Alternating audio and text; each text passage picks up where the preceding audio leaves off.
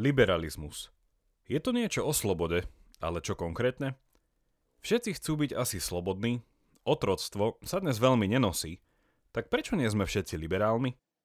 Ako už mnohí tušíte, pri liberalizme to všetko stojí a padá na dvoch otázkach. Prvá, čo je to sloboda? A druhá, je sloboda najvyššia spoločenská hodnota? O slobode sme sa na tomto podcaste už rozprávali. Napríklad v 17. dávke pri Johnovi Stewardovi Millovi alebo v 63. dávke v rámci zamyslenia nad tromi druhmi slobody.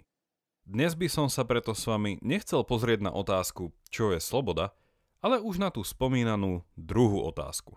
A to, či je sloboda v spoločnosti, teda v nejakej krajine či štáte, najvyššou hodnotou či princípom. S tým sú spojené ďalšie podotázky. Napríklad, ak je sloboda jednotlivca najvyššou spoločenskou hodnotou, kto by ju mal chrániť? Ak takou hodnotou nie je, aké sú alternatívy a v akom vzťahu je sloboda k týmto alternatívam? Aká je v porovnaní so slobodou hodnota napríklad rovnosti?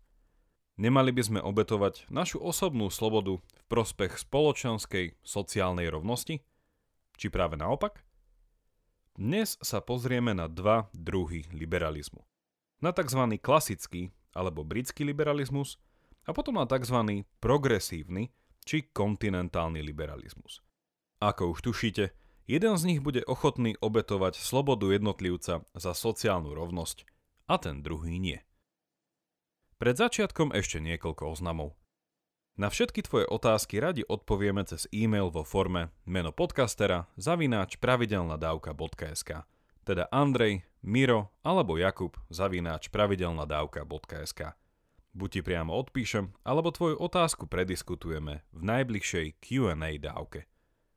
Po druhé, všetci viete, že Immanuela Kanta udivoval nielen morálny zákon, ktorý našiel v sebe – ale aj hviezdne nebo, ktoré videl nad sebou.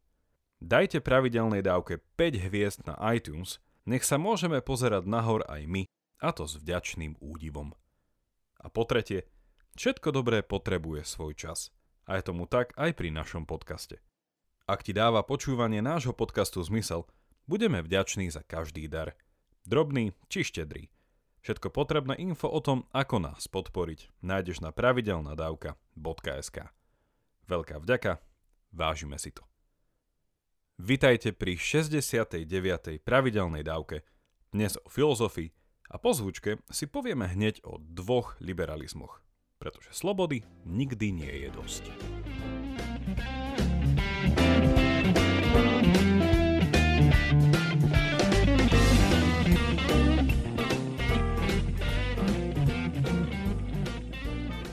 Na rozdiel od iných filozofických dávok, som sa na tú dnešnú nepripravoval čítaním alebo počúvaním zahraničných materiálov. Ale k námetu na dnešnú dávku som sa nechal inšpirovať niekoľkými nedávnymi článkami zo slovenských médií. Všetky články, nakoľko rozdielne v konečnom cieli, pre ktorý boli napísané, sa zhodujú v nasledovnom tvrdení. Bolo by krátkozrake zanietene tvrdiť, že existuje jeden a iba jeden liberalizmus. Liberalizmov je viac a autori ponúkli dvojité delenie, ktoré vám dnes detailnejšie predstavím. Či s týmto rozdelením súhlasíte alebo nesúhlasíte, mi môžete napísať na jakub zavináč pravidelnadávka.sk Dnešné rozmýšľanie o liberalizmoch začnem s jedným dôležitým upozornením. Liberalizmus nemá svojho jedného otca zakladateľa. I keď mnohí v tejto súvislosti často hovoria, že ak by sme mali na niekoho takého poukázať, bol by ním John Locke, britský filozof a fyzik zo 17. storočia, o ktorého pohľade na slobodu už bola reč v 63. dávke. Liberalizmus, nakoľko to môže pre mnohých znieť až paradoxne či protirečivo, má svoju vlastnú tradíciu a dejiny. A dalo by sa povedať, že bol vždy blízky britskej či anglosaskej duši. A táto blízkosť tu bola ešte dávno predtým, ako v roku 1689 John Locke anonymne vydáva svoje slávne dvojzväzkové dielo Dve pojednania o vláde. Duch toho, čo sa zvykne nazývať ako klasický alebo britský liberalizmus, bol na britských ostrovoch prítomný už veľmi dávno. A jednou z historických udalostí, ktorá jasne poukazuje na základnú črtu tohto liberalizmu, je vydanie tzv. Veľkej listiny slobôd. Magna Carta Libertatum, a to 15. júna v roku 1215. V jednoduchosti išlo o dokument, v ktorom sa anglický panovník Ján I Bezzemok zaviazal pod nátlakom šľachty a cirkevných autorít obmedziť svoju suverénnu moc. Tento dokument sa stal základom pre vývoj tzv. anglosaského alebo spoločného práva, po anglicky common law, a základným princípom, na ktorom toto právo stavia, je nevyhnutné rešpektovanie slobody jednotlivca zo strany vyššej politickej autority. Ako si asi ešte pamätáte z hodín dejepisu, tento liberalizmus na britských ostrovoch prerastol do politického usporiadania, ktoré nazývame parlamentarizmus. Teda parlament do veľkej miery obmedzuje suverenitu monarchu. Neskôr, s postupným ústupom monarchického zriadenia, sa z parlamentarizmu vyvinulo dnešné demokratické spravovanie spoločnosti. Pri tomto spoločenskom usporiadaní sa opäť vraciame k princípom Veľkej listiny slobôd, ktorá chráni základnú slobodu či slobody jednotlivca, na ktoré má neodnateľné právo. Pamätáte si ešte, čo sa stalo v roku 1689?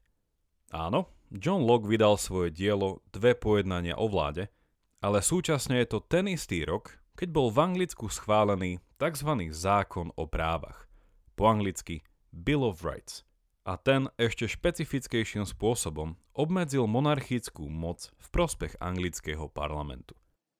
Tieto dva právne akty, Veľká listina slobôd a zákon o právach, poukazujú na podstatu britského liberalizmu a mohli by sme tak povedať, že jeho priamým nepriateľom je tak hociaký typ politickej tyranie a totalitarizmu. Slovami Johna Locke, liberalizmus ochraňuje tri základné prirodzené ľudské práva či slobody. Slobodu nebyť zotročený, slobodu nebyť okradnutý a slobodu nebyť zabitý. Inými slovami, liberalizmus tu chráni naše právo na politickú slobodu, majetok a život. Ak sa začítate do článkov, na ktoré nájdete linky v popise, zistíte, že autory umiestňujú druhý typ liberalizmu na európsky kontinent. A konkrétnejšie Môžeme vidieť jeho začiatky v osvieteneckých mysliteľoch vo Francúzsku a Nemecku z 18. a 19. storočia. Keďže sa jedná o liberalizmus, aj tento progresívny či kontinentálny liberalizmus vníma nevyhnutnú potrebu ochrany ľudskej slobody. Na druhej strane ale tiež vníma veľkú spoločenskú nerovnosť a tým pádom neslobodu. Kto by mal tieto nerovnosti odstrániť? Nie občianská spoločnosť, ktorú analyzoval francúz Alexis de Tocqueville vo svojom slávnom diele Demokracia v Amerike, ale je to úloha samotného štátu a jeho zákonodárnej moci, aby týmto znevýhodneným jednotlivcom pomohol. Dostávame sa tak pomaly k jednému zásadnému rozlíšeniu medzi týmito dvoma liberalizmami. Zatiaľ čo ten britský chápe štát či politickú autoritu ako Hobbesovho Leviatana, ktorého suverénna moc musí byť obmedzená a neustále držaná v šachu. Na druhej strane je tu kontinentálne chápanie, ktoré v duchu Hegela a Marxa vidí v štáte nevyhnutný nástroj ľudskej emancipácie.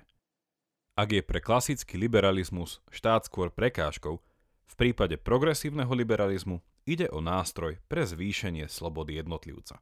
A to čím viacerých.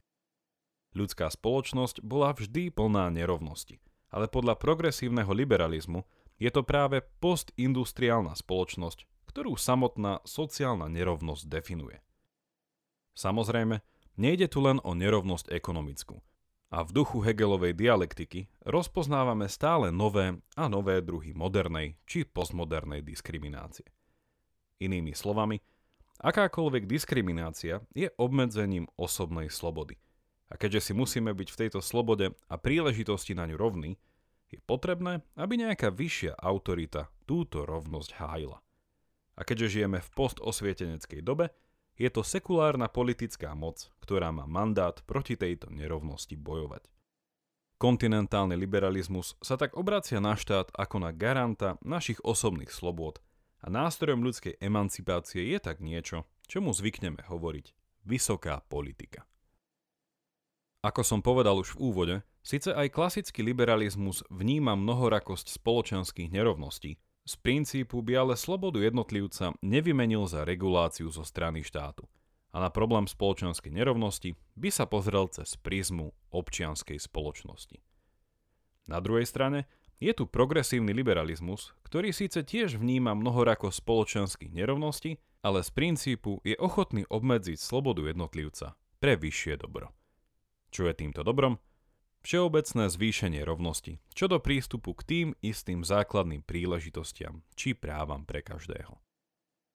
Paradoxne sa tak dostávame do intuitívne pochopiteľnej situácie. Zatiaľ čo jedna strana hovorí, naše problémy si vyriešime sami, tá druhá hovorí, čelíme problémom, ktoré nás presahujú a na ich vyriešenie sami nestačíme.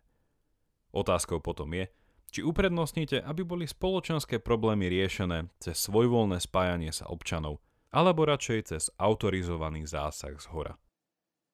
Blížime sa pomaly k záveru tejto dávky a chcem poukázať ešte na dve veci.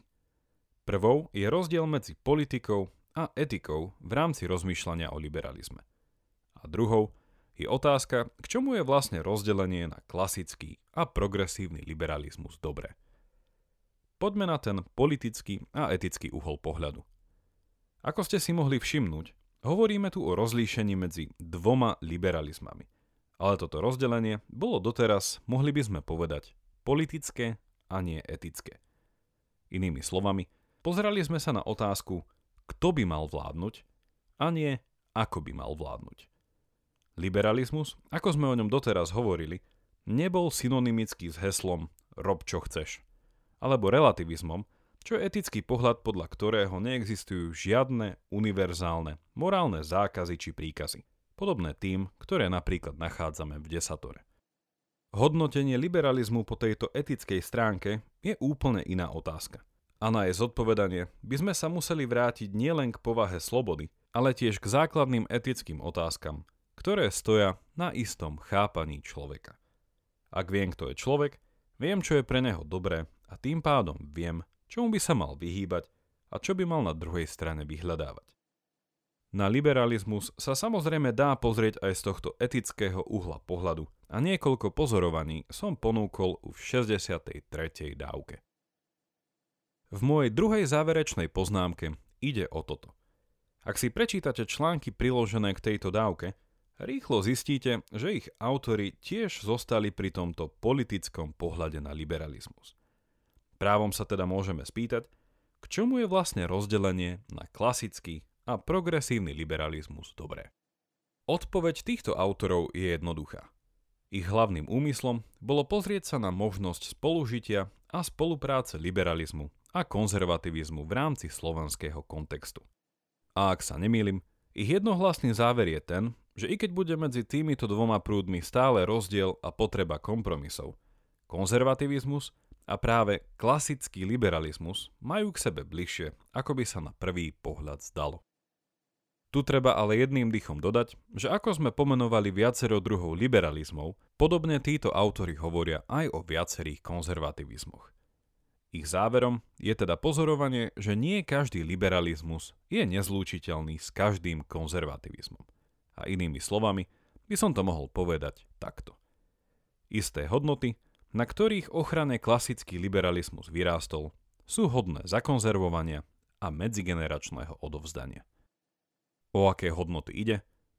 Sú nimi napríklad osobná politická sloboda, prezumcia neviny, právo na spravodlivý proces, ochrana súkromného vlastníctva, právo nebyť zabitý, či sloboda účastniť sa na živote mojej politickej obce, čo jedným slovom nazývame demokracia. Toľko na dnes a viac o vzťahu konzervativizmu a liberalizmu, ako aj o tom, či nejde o falošnú dichotómiu, sa zamyslíme v budúcej dávke o filozofii a to vo forme diskusie. Už iba pripomínam, že pravidelnú dávku môžete odoberať v podcastových aplikáciách Apple a Google Podcast alebo Spotify. Ak neviete ako na to, choďte na pravidelnadavka.sk, kde nájdete jednoduchý videonávod. Teším sa na vás pri ďalšej dávke Buďte zvedochtiví a nech vám to myslí.